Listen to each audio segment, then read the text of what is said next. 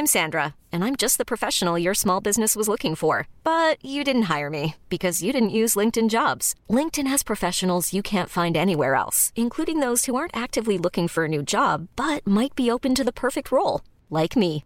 In a given month, over 70% of LinkedIn users don't visit other leading job sites. So if you're not looking on LinkedIn, you'll miss out on great candidates like Sandra. Start hiring professionals like a professional. Post your free job on linkedin.com/achieve today. Hi, Welcome to Kids Birth Tales. My brother name is Zayee and I'm Die Boy.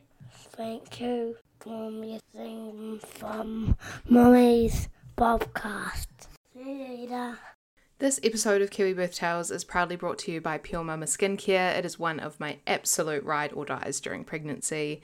I can genuinely recommend the skincare range from Pure Mama, which I personally used and loved. Everything from their belly oil to their magnesium body rub, which I am still using now, to their nipple butter for postpartum are absolute game changers. They are such beautiful products, and I personally know the team at Pure Mama. They work so hard to develop the highest quality natural products that not only smell and feel amazing but actually work. You will hear Jess and I talk about Pure Mama during this episode because Jess is also a fan, but I cannot talk highly enough about the Pure Mama team and their products. So if you're pregnant, make sure you go and check them out.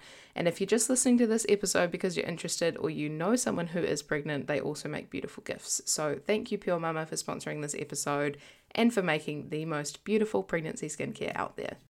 Kia ora and welcome back to another episode of Kiwi Birth Tales. I am your host Jordan and I am so happy to have you here with me today. From wherever you're listening in the world, I am so grateful that you are choosing to have me in your ears. I am a mum of two. I've got Jai who's four and Ali who is two. I also have a business baby, which is your birth project, and your birth project is everything you need if you are pregnant. It is an online hypnobirthing course designed to help you create your best birth. Does not matter if you are planning a C section, a home birth, a drug free birth, a vaginal birth, it doesn't matter what you're planning, it is going to help you have your best birth. So make sure you go and check it out. It's also got an amazing section for birth partners uh, to help your birth partner be the best birth partner they can be at your birth. So, yeah, go and check out your birth project. You'll also hear Jess talk about the course as she is a Your Birth Project mama. Today, I am speaking with Jess, and I have followed Jess on social media for such a long time. She is so lovely, and I know you're going to enjoy her episode. There's just so much packed in there, and she's very open and vulnerable and honest with us. So, super grateful to Jess for being willing to come on and share her story. Another reminder that Pure Mama are the sponsor on this week's episode, and just want to say a huge thank you to Lara and the team at Pure Mama for sponsoring this week's episode. If I could honestly recommend one thing to you in the start of your pregnancy journey, I would say Pure Mama. It is the most incredible pregnancy skincare, and you will not be disappointed. I will let you enjoy this episode. I'd love to hear from you, so find me on socials at Kiwi Birth Tales or at Your Birth Project. Enjoy! Hi, Jess. Thank you so much for joining me on the Kiwi Birth Tales podcast today.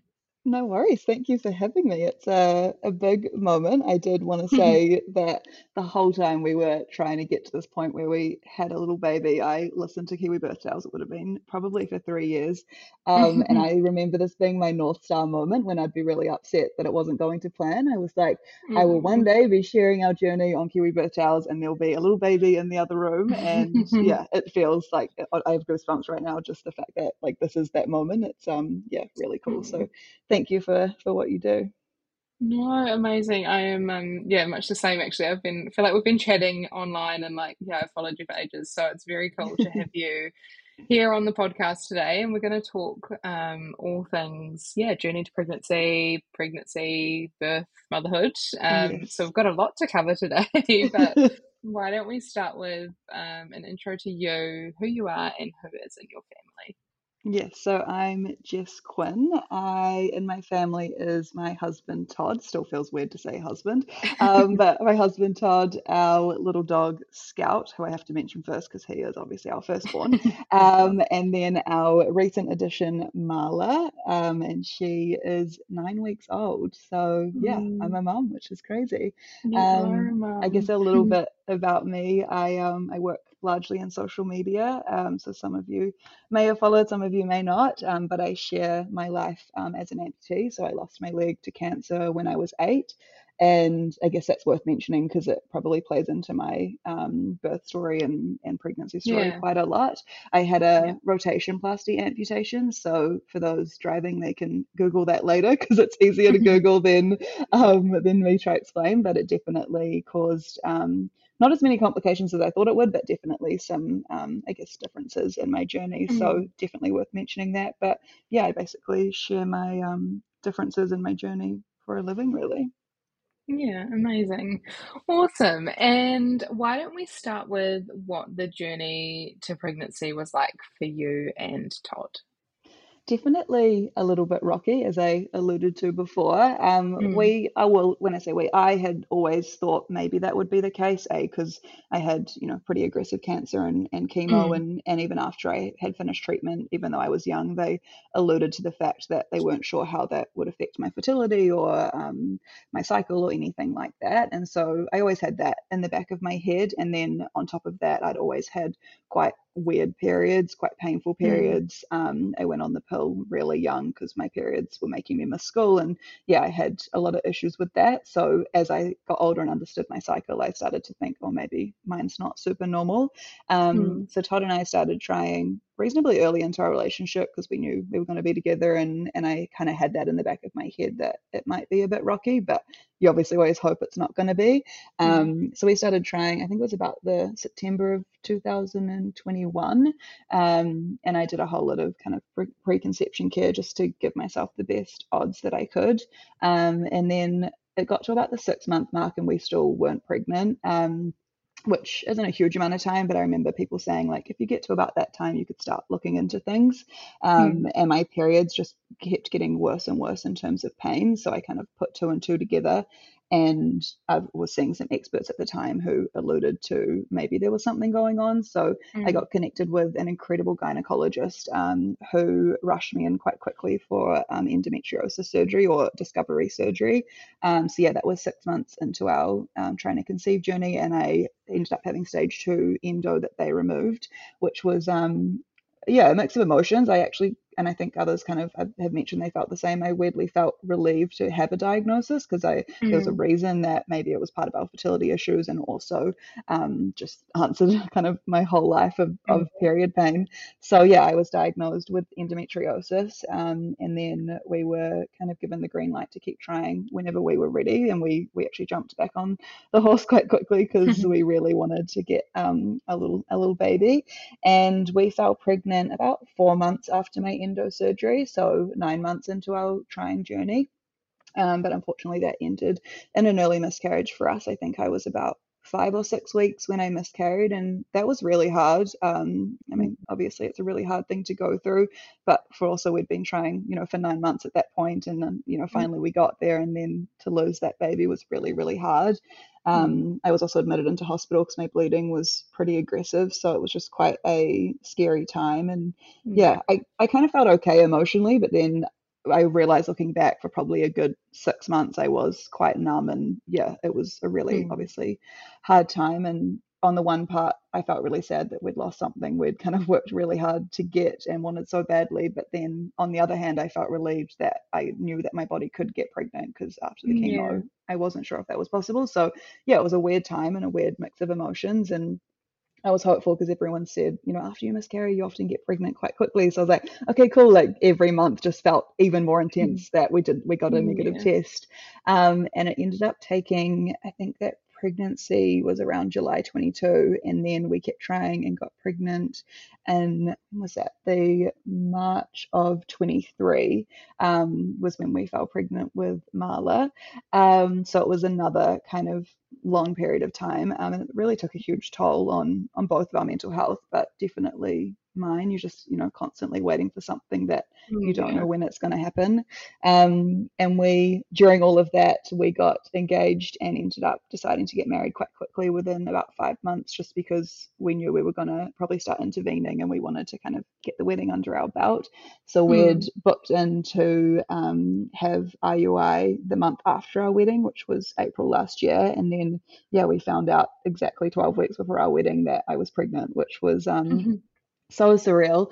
And yeah just yeah honestly you you I, we were trying for almost two years at that point and obviously had a loss Yeah. in that. And you're still are shocked when you get a pregnancy test. It's so so crazy. Um Yeah. but the timing was just uncanny with the wedding. Um and so that was Mhm, yeah. really exciting. But the start of that pregnancy was pretty scary. I had a few bouts of heavy bleeding and um, my gynecologist was incredible and got us in for early scans just to make sure things were okay. And there were a few days that I spent on the couch, kind of convinced it was over because I was bleeding so Mm. heavy. But um, yeah, it ended up obviously being okay, which is um, really awesome. And yeah, my North Star moment in that was that we could tell our family, we decided we'd tell our, sorry, extended family and friends at our wedding. Um, so I just kind of Mm. kept holding on to that moment. Um, and Yeah. yeah, that ended up happening, which was really exciting. So yeah, a bit of a rocky Yeah. road for us, but um, we got there in the end, which yeah is awesome. Yeah. Yeah, yeah, amazing. And how were you feeling? Like, I know you said you had some heavy periods, uh, heavy bleeds, sorry, in um, your pregnancy with Marla early on. How were you feeling outside of the bleeds? Like, did you have many other pregnancy symptoms? I had almost none, which was Mhm. crazy and still crazy to think Mm. about. I was obviously a bit tired, my boobs were sore, but I get sore boobs around my cycle anyway. Um, and you know, I was a bit hungry, my skin started to break out, um, and my guts were a bit haywire, which isn't uncommon for me. So nothing was that unusual. I didn't really get morning Mm. sickness, um, and even my tiredness wasn't too extreme. And I think that also kind of made it hard for those first 12 weeks because I didn't actually feel pregnant. I, it, there, was- I almost wanted to be sick because then I knew that it was still there. Um, Yeah. So that was really tough. And, and the anxiety, I think everyone, I, I imagine a lot of people experience this, but especially when you've been through loss, just going to the Mm. toilet each time. I think for my whole pregnancy, I checked the toilet paper after I've been toilet Mm. every time because you just, even up until 30 weeks, I was just convinced something was kind of going to go wrong. Um, Yeah. so I guess emotionally I was feeling um, pretty anxious and scared, but um, physically I was yeah really lucky. I still remember I was able to eat like eggs, which I feel like if you've got morning Mhm. sickness, that's probably the last thing you feel like. And I was really excited one day to get pregnant. And I was like, "Oh, I'm just going to eat two minute noodles and just like embrace that life. Yet I wasn't like sick enough to want that, but I just had it anyway Yeah. because I was like, I'm pregnant. I need to embrace this. Yeah, um, yeah. But yeah, the whole um, yeah 12 weeks, I didn't really get cravings or anything. So I was yeah really fortunate with that. Yeah, yeah, amazing. And did you go, how did you decide what to do for your care? Like, did you want to go for a midwife or an OB? What were your sort of thoughts there? Um, we went with an OB. We talked about it a lot in our kind of trying to conceive journey, and I think just with the my medical history and my leg, I felt um, safer going down that route. And Yeah. um, yeah, so we I'd already planned in, in that first pregnancy which obstetrician clinic I wanted to go to. We went to Origins, um, which I really really enjoyed, um, and we had an amazing obstetrician there. So yeah, I chose a obstetrician, which yeah was the right decision for us. And I think you know if we have more kids, it's definitely something I want to do again. I do Yeah. have a bit of anxiety, and I found my obstetrician he was really amazing in the way that he just debunked all the things that people kind of Mhm. stress about, and that really really helped my anxiety throughout pregnancy and birth. So Yeah. um, I loved that, and I just felt safe with yeah my medical history. He was able to connect with my surgeon who had done my amputation, and and I just yeah I felt he already knew him. It just felt like the right place for us, and yeah I loved Yeah. that. Yeah, yeah, awesome.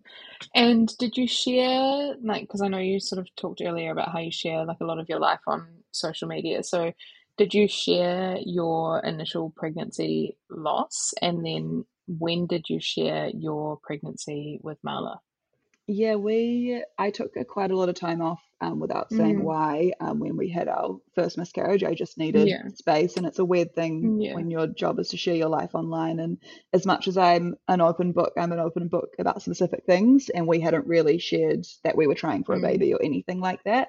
Um, Yeah. So I just wasn't really ready to share that. I can't remember when I did end up sharing, but eventually, um, actually, I think it was once I got pregnant with Marla, I shared the journey that we had been on in a small amount. Yeah. Um, Yeah. because as much as I do like privacy sometimes, I also know my whole mission is to normalize different and different experiences. And I always Mm. want to make people feel less alone. So I knew that in sharing our story, um, it was an important part. And at that stage, I was sharing a lot about endometriosis. And I feel like that kind of um, was a part of our Mm. journey. So um, yeah, I did open up online and, and it was incredible just seeing how many people um, had been through similar experiences or just needed someone to connect with. And it helped me as much as um, it apparently helped them. It's always nice to feel less alone.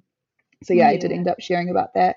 And then we kept our pregnancy quiet until I was about 20 weeks, um, which was just because I wanted to be in our own little love bubble on our own. Mhm. Um, and it was just really nice to yeah, have that for Todd and I. Um, I Mm. felt, you know, I as I said, I am as much as I'm an open book, I am kind of private about what I share about my family or um, my partner, and and so just sharing about uh, another human being felt really strange. But um, Yeah. it was nice to keep that private for a while, and then at, at 20 weeks, yeah, we we shared that news online, which was um, yeah, really exciting.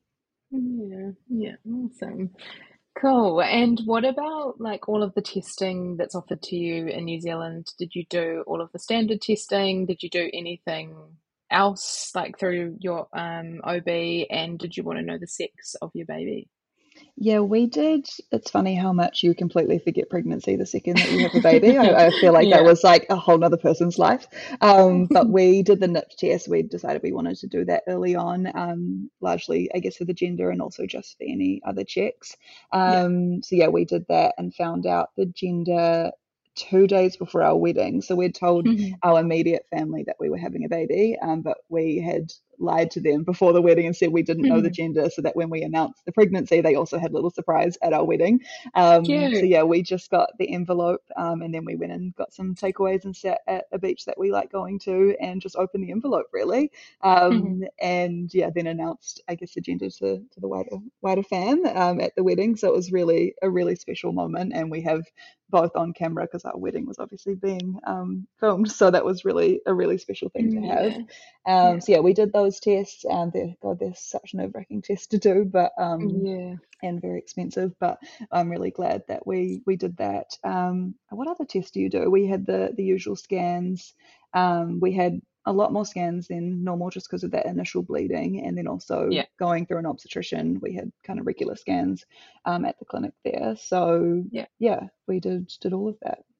Yeah, cool. Awesome. And what about birth education? Like, did you have many thoughts around doing antenatal classes or anything else to sort of get you in the mindset for birth? Yes, I wanted to do everything. Just, I mean, I was already fascinated by Yeah. birth. I'd seen my sister go through her first birth. Um, not, I wasn't there, but I was kind of we're really close, so I was kind of um, emotionally there. Um, and I was had been listening to Kiwi Birth Tales for probably a year before I even thought about getting pregnant, and then throughout our Mhm. whole journey. So I felt like I already knew a lot from there. And I even remember people being like, "Oh, you won't learn much from antenatal class," and I thought I was pretty clued up given how many birth stories I'd listened to. But I was actually quite impressed that it, we still learned different things. I think when you're actually in the moment and you're pregnant, you you learn things. So yeah, we went through um, Nest, which was kind of a local one for us, and and did antenatal class, which I also just really enjoyed. I think we just wanted to be pregnant so bad to be able to do all of these things I've Mm. heard other people doing was really really cool. Um, Yeah. I also did your birth project, which was something that my sister had done, so I always knew that I wanted to do that because I think I am also quite a holistic person in my health. I like, you know, I, I seek out medical, um, I guess, advice and all of that when when I need to because I've been in that world Mm. for so long. But I also just love the more holistic approach or the I don't know, bringing in your mental well-being and all of that into healthcare. And so Yeah. I and I kind of felt like I missed out on that a little bit by going through an obstetrician because it does feel like a slightly more medical route opposed to midwifery. It does feel like you get a little bit more of that kind of I Mm. don't know, holistic approach is the best way I can explain it. So Yeah. doing your birth project felt like that kind of for me, even though there was a bit of both in there, it felt like, you know, just the Mm. breathing techniques and those kind of um, uh, things, it kind of meant that I got a little bit of both. Um, so I love Yeah. doing that. I made Todd do it with me because I was like, you are going to be an exceptional birth partner and you have to sit down Yeah. and listen to all of this, which I think was really great for us because it set up a whole lot of conversations that we might not have had Mm. otherwise about our expectations. And yeah, it was really awesome. So yeah, I did your birth project and what else did I do? I, I ordered, I love books, but I don't often read them. I just buy them. So I ordered all of these books and I really only read one that resonated with me, which was Expecting Better. Um, I really, really found that helpful because, again, I do live with a bit of anxiety, and that book just really kind of debunked a whole lot of things. Um, so I loved reading that. And yeah. I kind of just listened to birth tales all day long. It's kind of a running joke with Todd and I. I'd make him listen, I'd listen to it. And then if it was one that I thought was similar to maybe our journey, I would make him listen to it as well. um, so yeah, that's kind of how I educated myself. Yeah, awesome. And did that give you a perspective on how you wanted your birth to go? Like, did you have a plan or, yeah, thoughts around what type of birth you wanted? Yeah, it I kind of I kind of left it to the universe a little bit because I Mhm. thought I felt like it was a little bit out of my control just with my body and how it kind of differs. Um, and so we had some big combos with our obstetrician. And I think my biggest fear, again, it will probably be easier if people have had a little Google or a stalk on my Instagram what a rotationplasty is because it is a more complicated amputation. But Mm. and also I was the I'm one of the only in New Zealand with it. I think there's about nine of us, and um, I was one of the first to have it done. So there isn't anyone ahead of me that I can look to who has had a Yeah. baby. Um, I'm now the first to have a baby New Zealand with that. So um, it was new territory for me and my obstetrician and, and the whole medical team. So I didn't know, and, and my um, amputation site is all around my pelvis. So obviously that's impacted when you give birth, and I couldn't quite imagine how that was going to work. So I actually reached out to some others overseas who have had babies and who have had a rotationplasty and saw how they went about it. And the feed that all of them had had mixed birth, some of them had had a vaginal birth, and some of them had a cesarean, but none of them had come to that result because of their leg. It was due to other complications. So Yeah. that was quite empowering for me to be like, oh, maybe I can give this a go. Like the dream was definitely a mm-hmm. vaginal birth, but I never wanted to have a vaginal birth if it meant that I was going to impact my leg long term and therefore I couldn't be the mum that I wanted to be. So it was definitely in my in the back of my mind. And then yeah, we had a big convo about it with the OB and he seeked advice from my um, original medical team from the amputation and and they said they don't see that birth could affect my leg, but you couldn't guarantee that. Whereas with the cesarean, we could guarantee that it wouldn't impact my leg.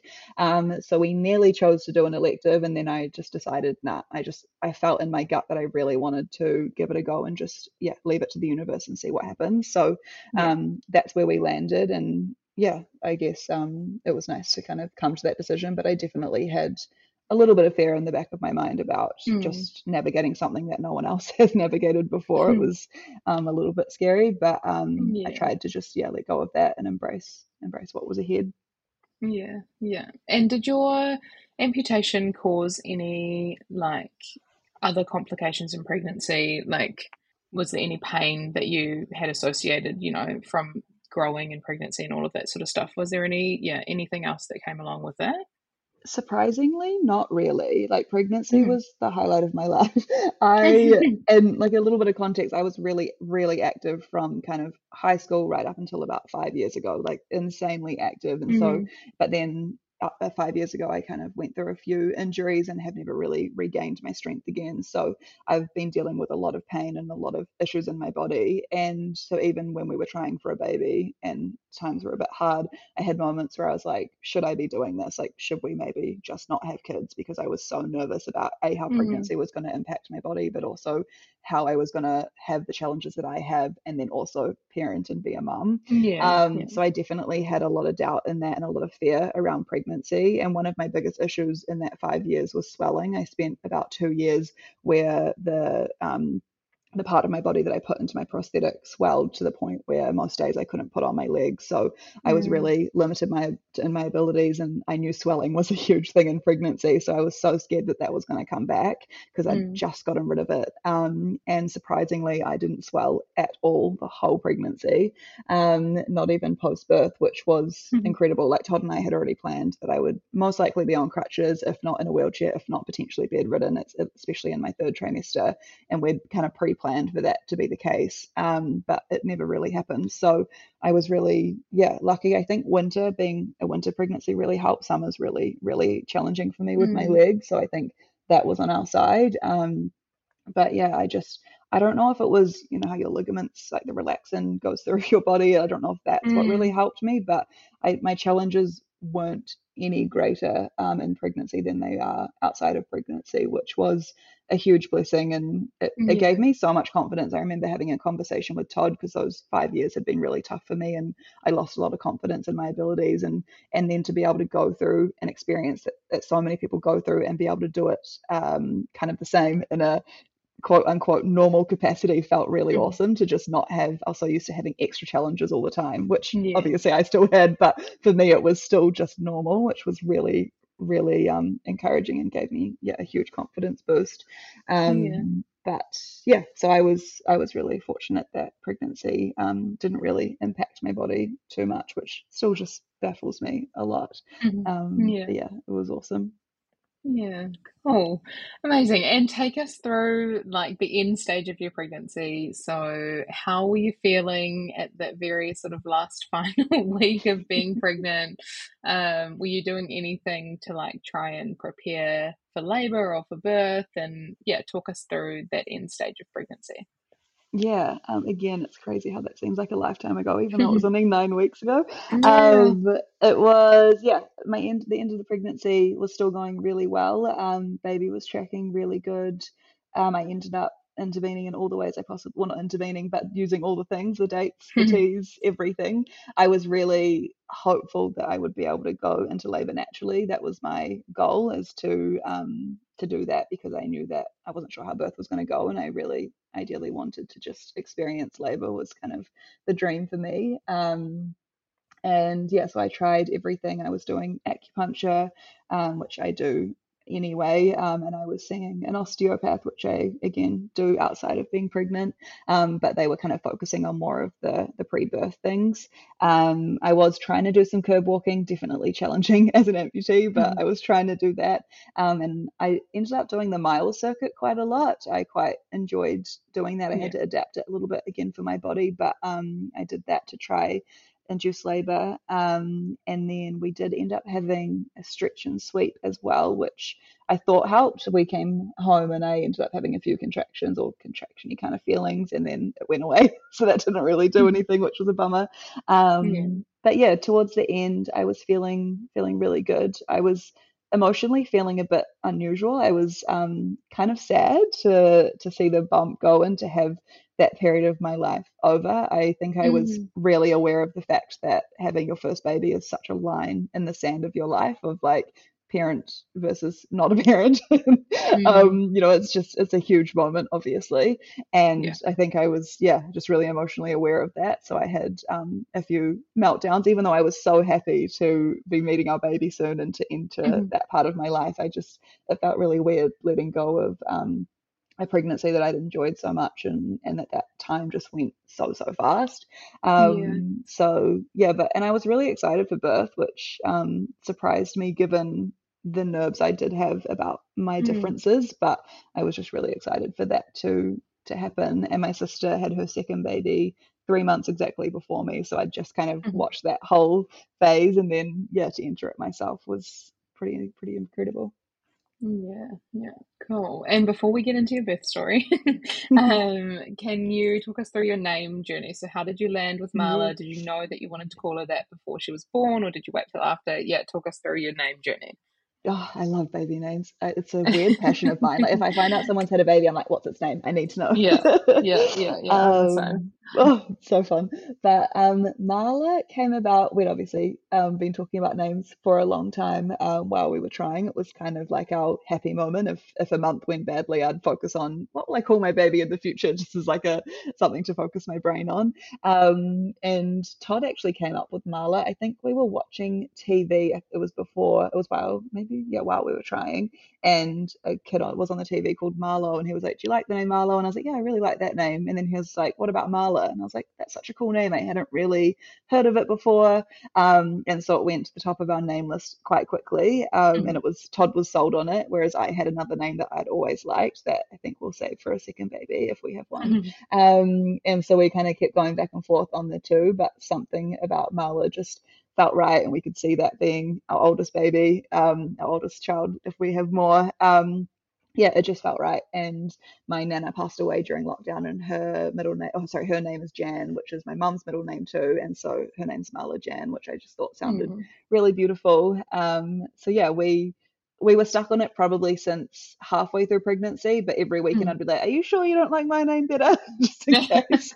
um, but even though it was the name that I, I liked, I just, yeah, Marla just felt right for us. So yeah. we were pretty much set on that, although she was Peach during the whole pregnancy. So um, we referred to her as Peach so much to the point that it felt unusual to call her Marla. It took me probably yes. three weeks at yeah. the beginning to like transition away from her nickname.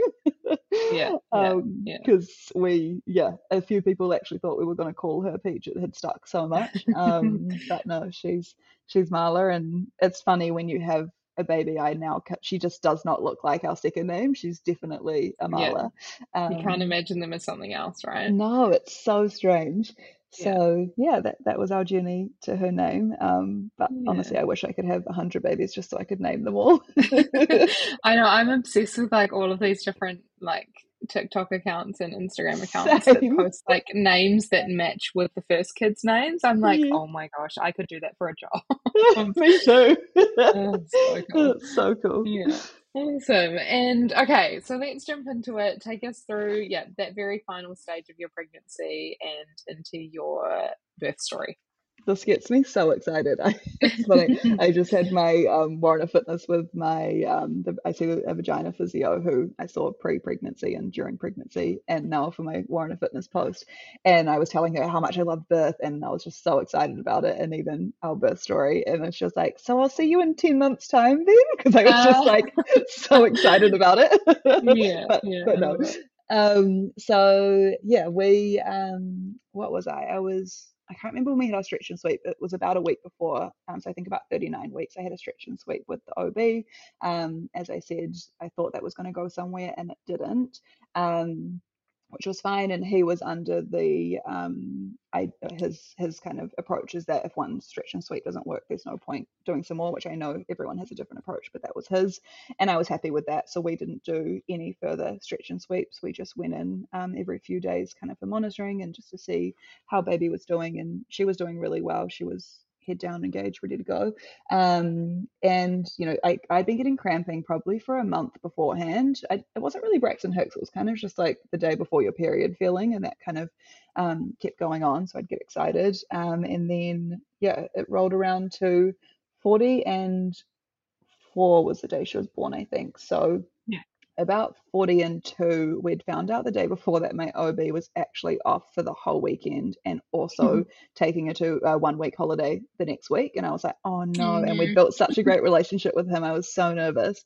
And so I really hoped that she was going to come. But um, we started to look at an induction for the Monday um, which would be with someone else, but we locked it in just because we were kind of heading down that path. And and just with my pelvis and my leg, they didn't want me to go too far over. She was also mm-hmm. tracking to have quite a large head, so um, yeah, we didn't want to go too far. So we had that booked in for the Monday, and then I said to baby girl, I was like, look, if you want to have Nick birth you, you need to come before Monday, and she listened. So yeah, forty and four, which I think was the Wednesday. I woke up at two a.m. with just crazy period pain. I have really bad endo pain, as I mentioned. So it kind of just felt like Mm. that to me. It wasn't rhythmic, it was just really intense pain. Um, and yeah, that was around, I think, around 2 a.m. And then by about 4 a.m., it was pretty rhythmic. It felt like, okay, maybe this is happening. You still just don't want to get excited, but it definitely Mm. felt like something was happening. Um, Yeah. And then I got up around 6 a.m. just because I couldn't really take it anymore. Um, went and hung out on the lounge for a while, and I think Todd kept sleeping from memory just because I was like, okay, you need to be fueled because I'm not going to sleep, so you get as much sleep as you can. Um, and then while he was sleeping, they all my contractions slowed down quite a lot, and that was such a bummer because I just was like, oh, maybe it isn't happening. Um, and then throughout that day, we just kind of went about our day as normal as you possibly can with in the back of your head that you're about to have a baby. It's such a weird feeling, but you know, we kind of tried to go for a walk, and my family kind of came in and out of, of coming over um, just to give us some company. And they kept stopping and starting, but even when they would start, my contractions just didn't quite get to the point where they were overnight. So, yeah, Yeah. that was a little bit um, disheartening. I'd done my everything shower because in the morning I was like, this is clearly the day my contractions are here. So I did my full everything shower and then I had to have another one later on because it didn't ever eventuate. Um, but yeah, we just continued throughout that day. And then the funniest thing about this is Todd has jotted down our, I said, can you take notes of our, um, of our labor just so I can look back on it one day.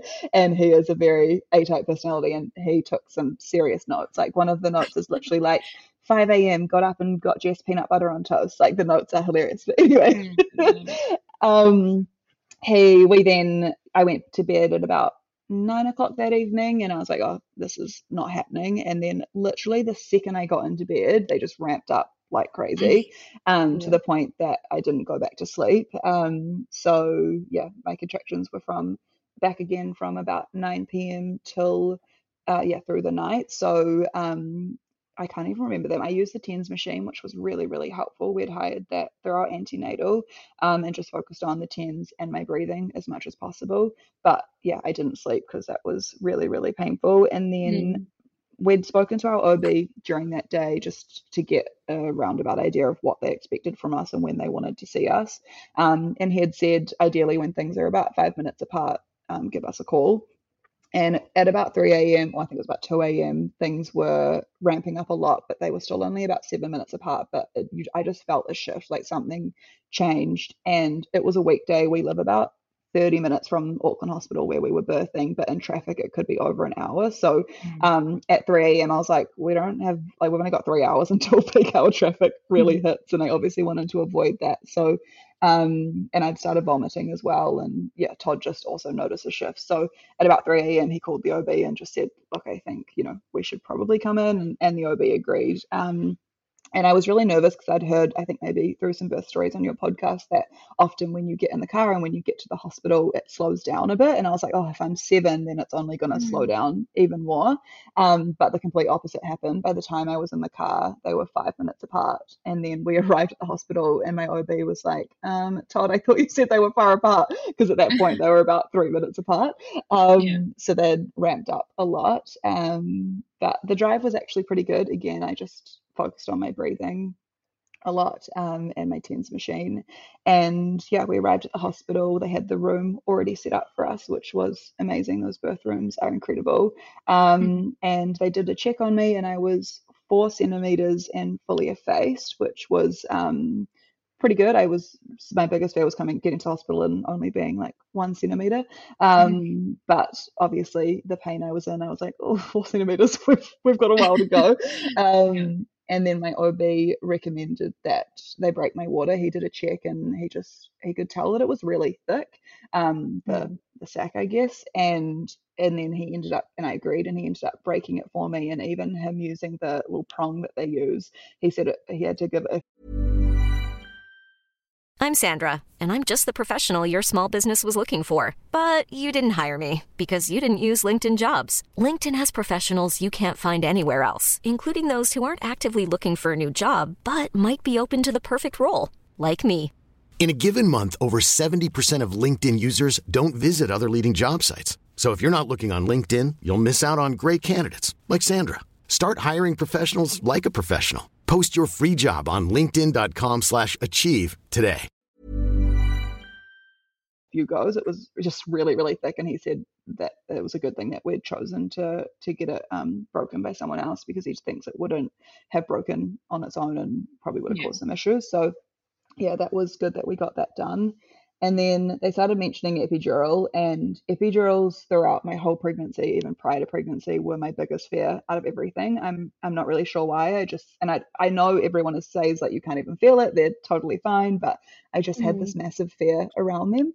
I think just someone injecting something into your spine just absolutely freaked me out. And I think I had Yeah. had one when I was younger, but I think I was already asleep when they did it. So yeah, it just it really scared me.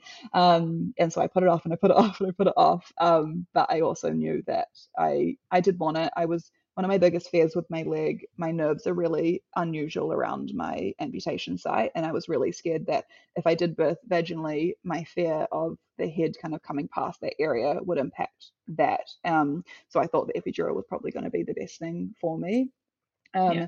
So I ended up getting the epidural. Um, we ended up, our obstetrician had told us that you could do that privately. And because I was so scared, I just was happy to pay anything to get an epidural Mhm. done. So we actually got it done privately. And this guy, you call him, he arrives in 15 minutes and does your epidural, and then it's done. And yeah, it was um, pretty incredible because I've heard of people who, you know, you have to wait quite some time. So Yeah. um, we were really lucky that that happened quickly. And yeah, I hate to be the person that says it's really not that bad, but it really isn't bad at all. Um, Yeah. Putting putting the cannula in my arm was so much more painful than the epidural. So um, Yeah. I'm really glad I did that. I'd 100% do it again. Um, so that helped a lot. And then I just chilled. I it's so funny. We had done a birth playlist. We had downloaded movies to watch at the hospital. We had just got all the snacks, like everything. I didn't touch a single thing. I admittedly wasn't allowed to eat, but we didn't watch a single movie. We didn't even put on music. So I realized for I think it was eight hours, I just sat in this hospital room looking at the wall. It was so weird in hindsight, thinking that I just sat there, but I did.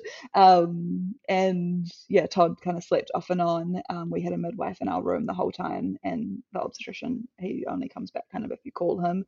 Um, so yeah, we just had the midwife, which was awesome, and baby girl's heart rate was tracking beautifully um, the whole time. It was awesome. So that was nice to just not be nervous about her, really. Um, and then I started feeling quite a lot of pressure. Um, and so they checked me again. Oh, also, I had the oxytocin drip because once I got to the hospital after they broke my waters, my contractions did slow down, which was weird. Mhm. Um, so they gave me some oxytocin, which I was happy with just to keep things progressing. Um, and then, yeah, I think around lunchtime, maybe it was, I um, felt a whole lot of pressure, and my midwife checked me, and I'd had a bloody show. And she, I remember she told me afterwards, she was like, "Oh, I thought this was, you know, this was it, this was the moment." Um, and sorry, prior an hour to that, before that, she'd checked me, and I was six centimeters, and my cervix was, she called it paper thin, so I think that was a good thing.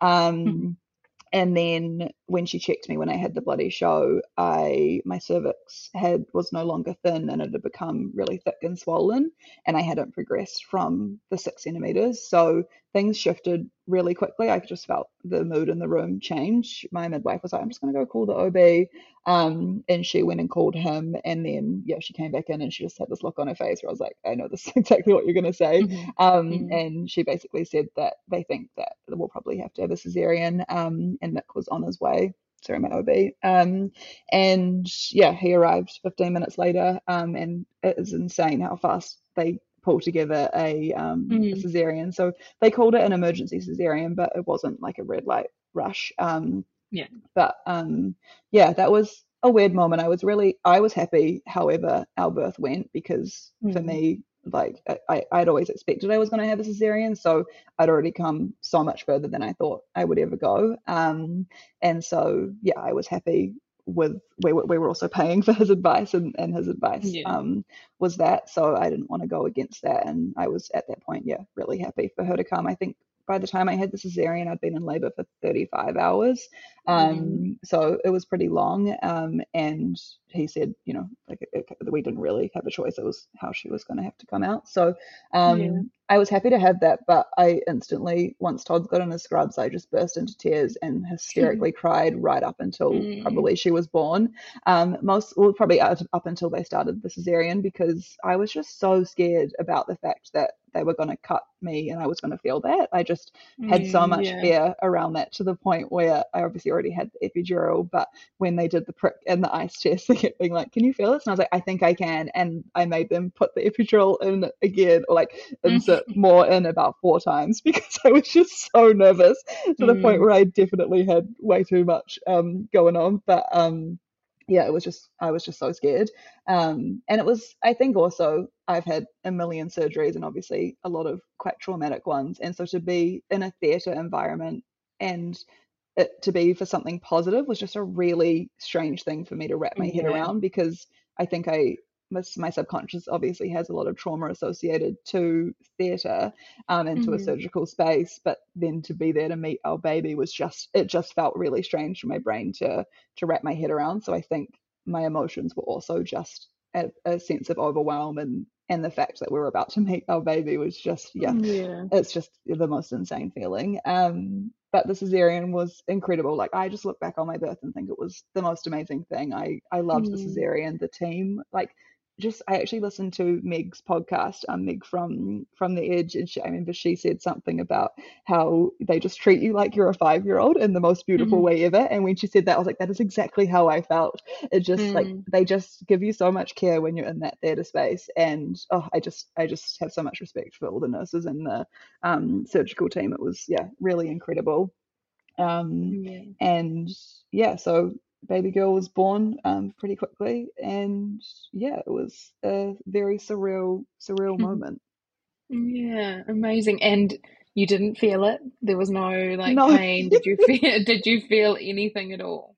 I felt nothing. Oh, sorry. Yes, sorry. That's not true. You feel the pulling and the tugging, and ex- what people. My sister had had um, cesareans as well, and and what she had explained is exactly right. Um, it just feels like someone's tugging through a handbag that is your insides.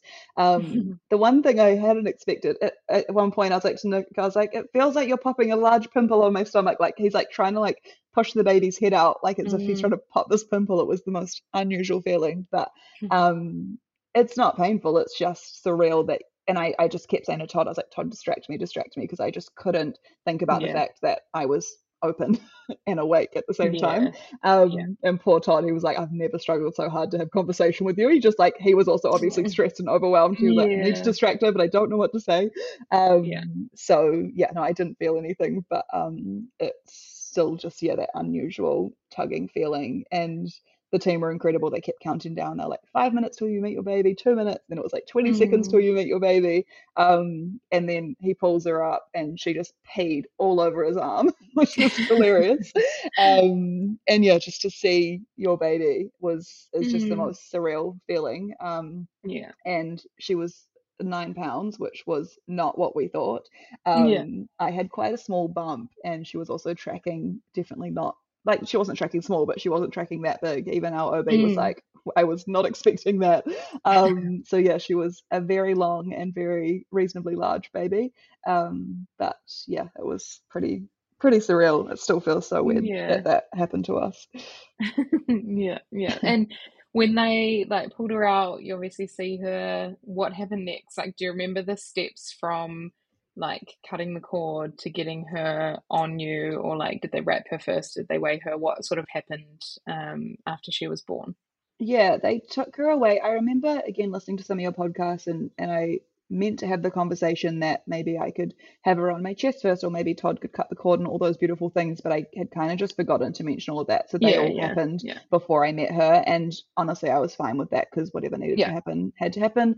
Um and so yeah, once she was born and the cord was cut um, by the team, Todd was able to go straight away with her, um, and they did all the ways. And it's such a weird feeling. You're just so stuck on this bed, and all you can hear is your baby screaming. And yeah, Mm. it's and you haven't really properly met them. It's um quite a weird feeling. Like I felt excited, but also sad that I wasn't there and like with her. But obviously happy that Todd was. Um, so yeah, they did all of that. I imagine that took maybe about five minutes. Time feels weird when you're in a theatre room, but um, it was reasonably quick and everything was good, which was awesome. And then they came and brought her over onto my chest. They kind of just ripped my gown off quickly and got my boobs out. Um, and I think they we tried to latch her straight away from memory, and I think she's had a great latch from from the get go, which was awesome. So she latched a little bit, and we just lay there, and she's had the strongest neck from day one. So she just spent hmm. The whole time they were stitching me up, just with her neck up, just looking around at the room. It was yeah the craziest thing to see. Um, mm. And yeah, we just snuggled for ages, and Todd and I just said a thousand times how crazy it is that she's our baby. Um, yeah. And then yeah, they put her in her little um, plastic bassinet thing.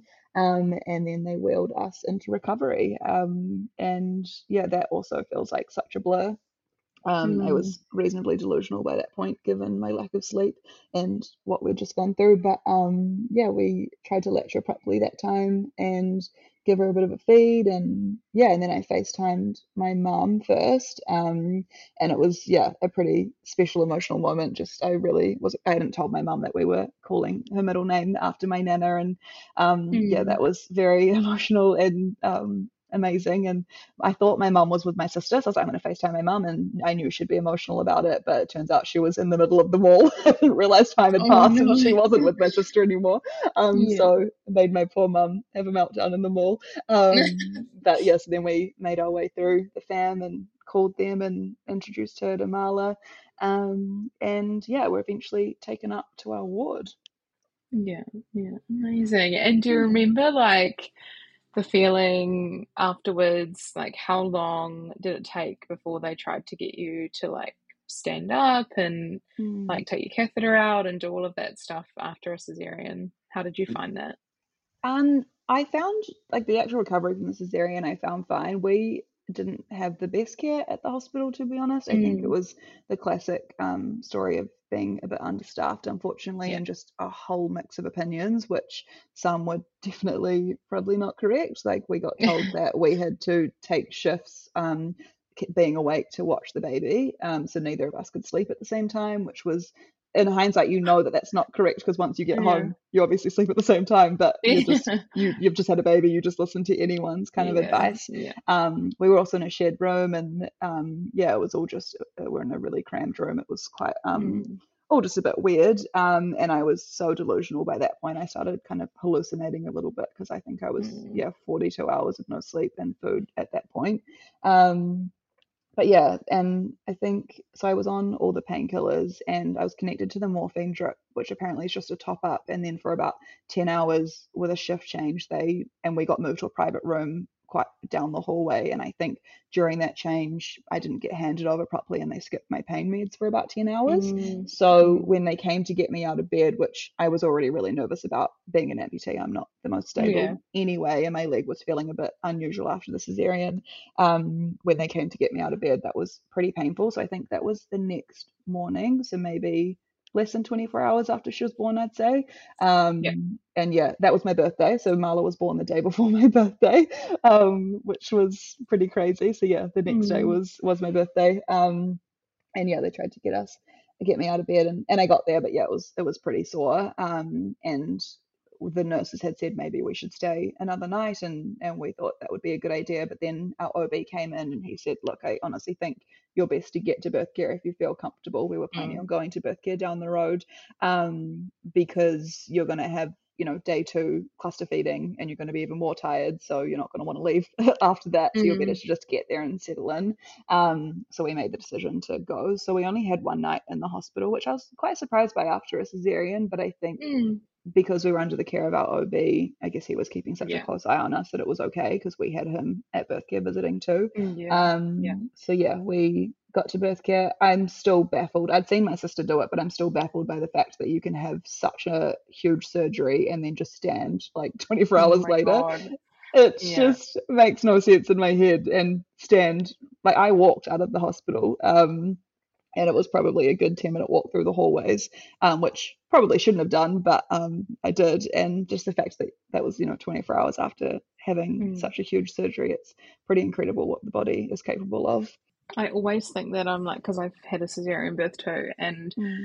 i was actually talking to my sister-in-law about it i was like it is insane that you can have a surgery where like you literally birth your baby from the surgery. So crazy. And then you are just like up and standing and parenting and doing all the things for your baby like straight away. It's just crazy that they're yeah, it is insane. And I mean, I've never felt that a cesarean is a less than birth of a vaginal. I think Mm. both births and all births are absolutely incredible. But the fact that there is some people who think one is better than the other absolutely Oh, blows my yeah. mind because what you go through in either of those is Yeah. mind blowing. I read a, um, a quote. that said something like, "You lay on a table and let someone cut through six layers of your abdomen while mm. you're awake. Like that is not the easy way out." you know, Mm, like both yeah. are so challenging and also equally can be equally as beautiful. Like I honestly just would do my Mm. birth a hundred times over. I loved it. Um, yeah. but it, it does show how incredible the human body is for sure, and and how incredible Yeah. medicine and surgical people are. yeah, yeah, for sure. And so, talk us through getting to birth care. How did you find moving from hospital to there? And yeah, talk us through the next couple of days. Yeah, the birth care was awesome. We were obviously still pretty delusional and trying to learn how to parent, um, and just feeling surreal that we had a little human right there.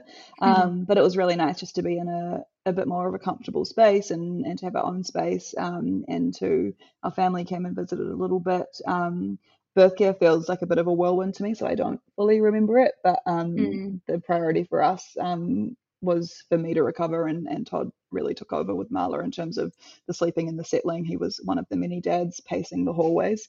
Um, and I remember him being up through the night quite a lot. So obviously, I guess it was that cluster phase. So she would, I think, feed on me, and then he would go and kind of settle her and hang out in the hallway for however long. I'm not sure I was asleep, but um, that was yeah, really incredible that he kind of yeah took over that. And then at one point, Mum came for about most of the day, and he went back to our house and had a sleep and just could catch up a little bit, which was cool. So we yeah juggled that the best we could. Um, it was just incredible having food delivered to you and people there to care for you. Um, Mm. I did find the mix because obviously you have a different midwife at every different shift, and everyone has their own approach and their own opinions, and Yeah. that definitely became overwhelming. Um, but at the same time, I was so grateful to have that because having gone straight home, I couldn't have imagined. Um, Mm. feeding became really challenging and really hard for us. That kind of tainted my birth care experience just because it was really Mm. emotional for me. Um, she was latching great and everything, um, but and I can't remember at what point it started to change, but we realized she wasn't really getting enough. Um, and I think it, like they could see the the crystals in her wees, which meant she was um, a bit dehydrated. I, this Mm. must have been more into day two, day three. Um, and then they started mentioning mentioning that we should supplement our, her feeding. Um, and yeah, at the time that just felt really hard for me. I I had hoped that I would be able to exclusively breastfeed, but I also was under the illusion of fed is best. But when you're in that moment, I don't know, I just wanted it to happen so badly. Mm. Um, I've never really talked about this online or anything, but I had a breast reduction about I think about five years ago, um, and I had always wondered if that would impact my Mm. feeding journey. But I had talked to the surgical team, and they were like, "No, like it won't at all. If you could breastfeed before, you'll be able to breastfeed after, or whatever." Um, But I had more surgery on one side, and that side pretty much doesn't produce any milk, so it was Mm. definitely a result of the surgery for me. I'm pretty sure. Um, Yeah. So that became just a lot for me to wrap my head around. Um, I was really emotional when we started giving her some formula more from like uh, it wasn't the formula it was the fact like and i think for me i know that i have a lot of challenges ahead of me in terms of my abilities as a parent there's going to be a million things that i can't do or i'm going to struggle to do a lot and so i just hoped that breastfeeding was going to be something that could be my thing that i could solely do with her Yeah. um Yeah. and it kind of just felt like another ability was taken away from me and then i think I bet myself up even more because it was a result of a choice that I'd made as much as I don't regret that. It was Mm. just a lot of emotion for me to wrap my head around. Yeah. Um, like looking back now, I had some serious days in bed where I just couldn't stop crying. I just felt, yeah, really sad about Mm. that. And again, it, it wasn't the formula. I think formula's awesome. Um, but it was just another ability that was kind of, yeah, that I wasn't going to have. Um, Yeah. so yeah, that took us a while. And so we were um, doing some mixed feeding at the hospital um, and talking to lots of lactation consultants. I think we saw about three different ones at birth care at the time and just making a plan for for the future and what was ahead. Um, so yeah, that was our biggest challenge, kind of um, at birth care. But apart mm. from that, it was an awesome. I mean, it was an awesome experience anyway. It was just um, obviously a challenge that we had to face. Yeah, yeah. And so, what was the plan for when you left? Like from a feeding perspective, where were you at when you left birth care? when we left, we were using the cup and giving her a top up. So I would put her on the boob and then I would pump, and Todd would give her the cup, um, which was just yeah. a small amount of formula because she was obviously only tiny, so we only needed uh, like a 10 mil top up. Um, and then the plan was so with our obstetrician clinic, you then get a post care midwife for about four weeks, and mm-hmm. our post care midwife was coincidentally a lactation consultant, so I knew that we were in the best hands given our situation. Mm. Um, so yeah, we were kind of transferred into her care, and that um, we just I guess went back and forth and she'd come over all the time and see how Marla's weight was going because she had lost um, a bit of weight at birth, uh, post birth. Um, and we just kept trying to tinker between what how what my supplier was doing and what how much formula we would need to make up for, which is quite a hard guessing game um, mm. and obviously important in those early days when they need to gain that weight back um, but yeah so we just i think we got to the point once we'd finished with my midwife at about four weeks we were giving her a 50 mil top up at four different feeds throughout the day and then every other feed she was just getting what she could from the boob um, and I was pumping. So yeah, that was that was a lot. Um, and then it's just continued the same. I I did everything. I joined a Facebook group called Breastfeeding Post Reduction. I um, yeah, I did everything. I've been on the mm. Milk Maker supplement, which I have found really awesome. Um, and I, yeah, looked into things for my diet to add um, like lactation things. And I also considered domperidone, but I have decided not to do that. Um, but yeah, we've basically been trying everything. And we're now at the point, she's nine weeks now, and I'd say she's probably 85 to 90% formula fed. Um, and I'm at a place where I feel really happy with that. She's so happy on it. She's growing, mm. she's healthy. Um, yeah. Todd's able to feed her. I've let go of, I guess, the guilt and the emotions and the mm. feelings I had towards it, and have just kind of enjoyed bottle feeding as much. Um, so yeah, I still feed her a little bit and I still pump um, probably about four times a day. But mm-hmm. um, yeah, we're just doing what we can, and I think eventually I'll just stop feeding her um, from the boob and just keep feeding her from the bottle. Um, but yeah, we're just taking it each day as it comes at the moment. Yeah, yeah, yeah. I, I, there'll be so many people who can resonate to like your story in one way or another about feeding and the guilt. Like no matter mm. why, no matter what the reason is that um, you might not be able to breastfeed like exclusively or at all for some people it's often surrounded in this feeling of guilt or like mm. um, sadness or yeah like you've sort of failed and i feel like that is really not helped by a lot of the information and like social media mm-hmm. and different things out there like there's just so such a narrative of breast is best and i think mm-hmm. that can be really um, harmful to mental health of mothers who can't exclusively breastfeed.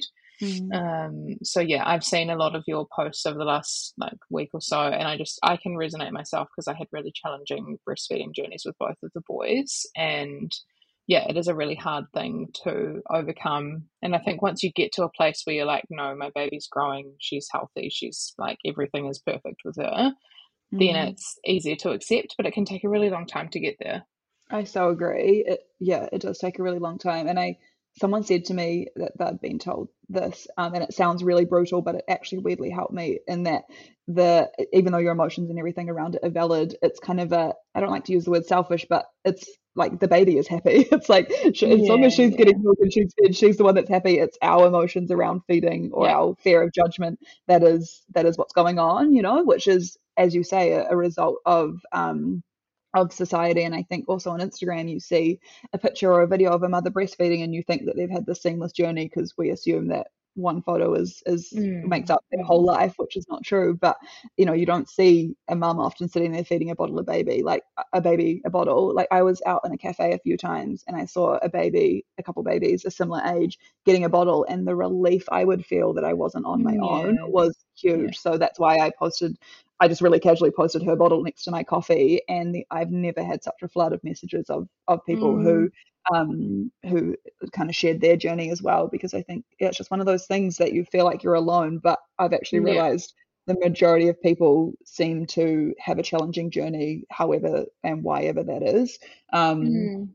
and yeah, just I don't know, it isn't spoken about enough. And there is, I haven't really felt judgment from society, but I've definitely felt the push of breast is best from experts, which I was really surprised Mm, by, mm. um, or professionals. Um, but yeah, and, and even the formula packets, they say, you know, the disclaimer is that breastfeeding is best for your baby, and it's like, well, Mm. that's that's really hard if it's not something you can do or something that's good for your mental health or something that you choose not to Yeah. do. It's hard to read those or see those things. So yeah, Yeah, yeah, there's lots of triggers when you're trying to like work through the sort of mental health stage or like Mm. part of a breastfeeding journey. Mm, um, there's just definitely. triggers everywhere, so I can definitely relate. And yeah, I think um, it's amazing that you are sharing online because, like you said, there's just there's so many people who have like a different or challenging experience, but they Mm. still only see like that highlight photo. I Mhm. remember like after my birth with Ali, and I wasn't even breastfeeding anymore, but this brand wanted to work with me to take a photo with him on my breast, and I was Mm. like, but I'm not breastfeeding him, so Wow. that is that feels like wrong to Yeah. portray him like that. Like yeah, so I Wow. think uh, yeah, there'll be lots of people out there who um who listen to this and feel like heard and and like find some comfort in that. So yeah, thank you for sharing. No worries. Awesome. And what about your physical recovery from your C-section now? Like obviously you're nine weeks down the track. Um, how have you found recovery, pain management, um, getting back into like moving around and yeah, walking and everything like that? How has that journey been? A lot better than I thought it would be. Um, yeah, I just again can't believe that they can cut through that many layers of your body and and you can recover or and you Yeah.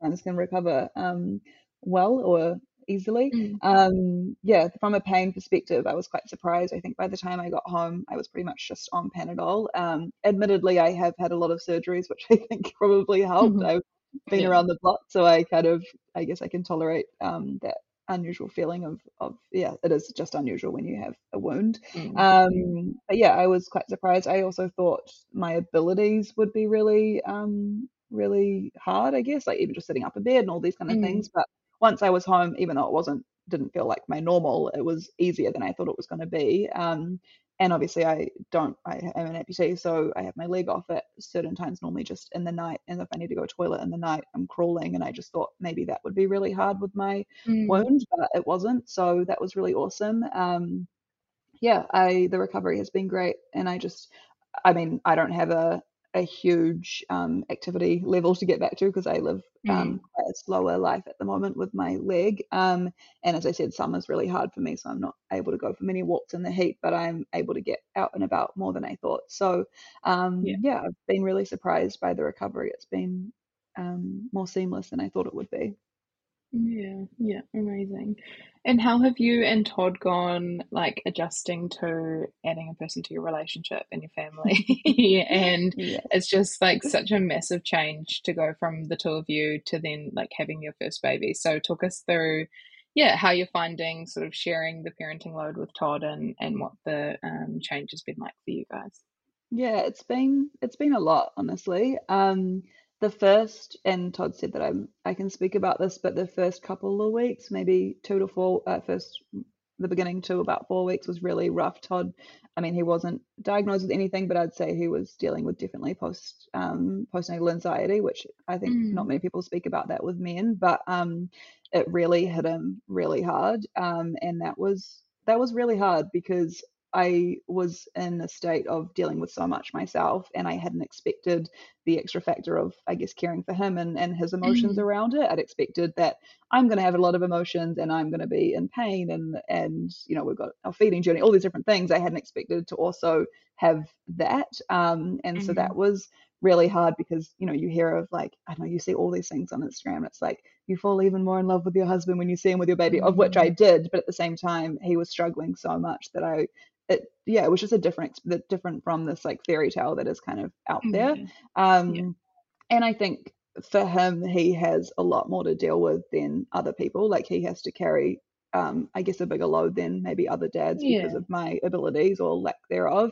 Um, and so he's he. I remember him saying he was really nervous. He was taking two weeks off work, and he was nervous of how he was going to do all of this, and then also go back to work. And I think he Mm. started to wonder if he was going to be as good of a dad as it, you know, just all of these like doubts that um, Yeah. that mums get as well, but he was getting them um, too.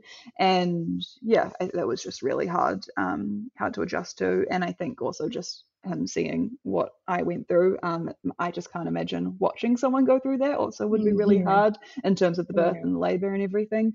Um, so yeah, it was that was quite a surprise and quite um, an adjustment. And um, we Mm. just spoke really openly about it, and we um, told our midwife about it so that she could keep an eye on him.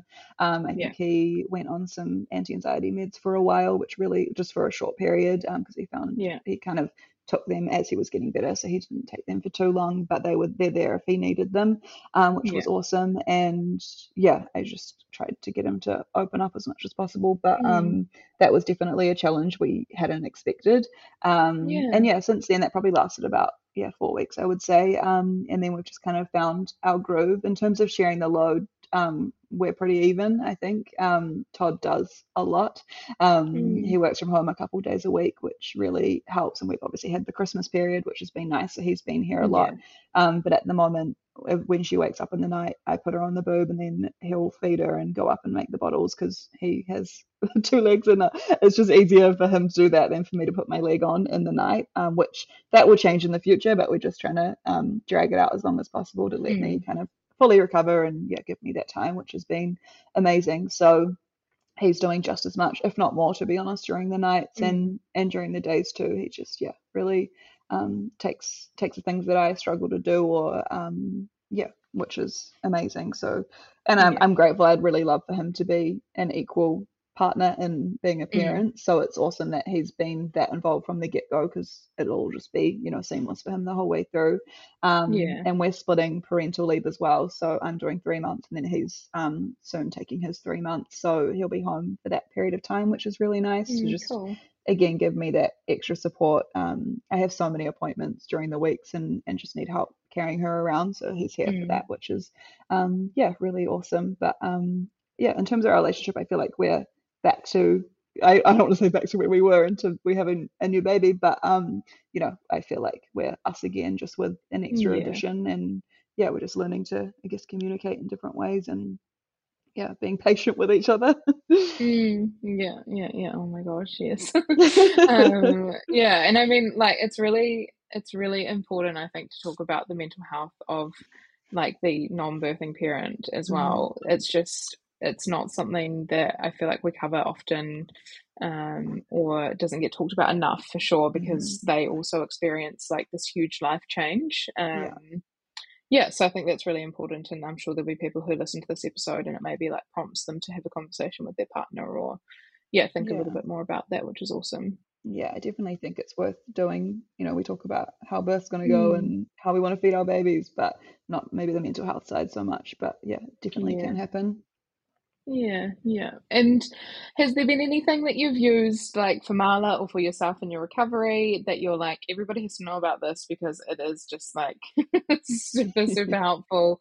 Are there any, yeah, any products or anything that you've done that you feel like you'd like to share with others? What have I used?